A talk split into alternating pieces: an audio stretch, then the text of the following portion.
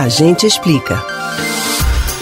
A prisão domiciliar foi registrada pela primeira vez no Brasil em 1967, no início da ditadura militar, com o intuito de permitir o cumprimento de pena em regime domiciliar caso não houvesse vaga disponível em uma cela especial. No entanto, atualmente a situação é diferente, com a devida regulamentação para este tipo de pena. Mas você sabe em que casos deve haver a prisão domiciliar? Quais as restrições que são impostas? A gente explica.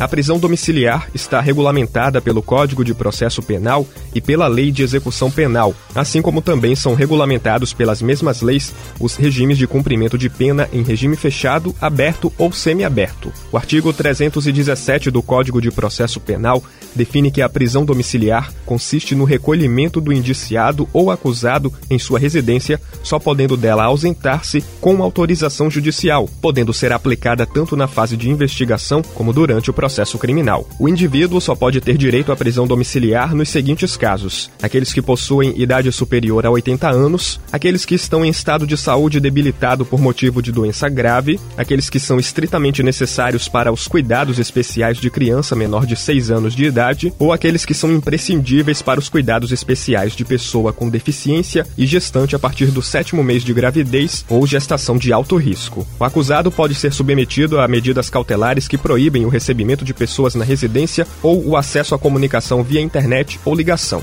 O descumprimento destas determinações judiciais pode ser passível a multa ou mesmo ao restabelecimento do denunciado ao estabelecimento prisional. Um decreto estabelecido pelo governo federal também determina que é vedado o colecionamento de arma de fogo, acessório de arma de fogo, explosivos, armas químicas, biológicas e nucleares, granadas e munições. Todo esse material é proibido para as pessoas que cumprem pena via prisão domiciliar. Max Augusto para o Rádio Livre.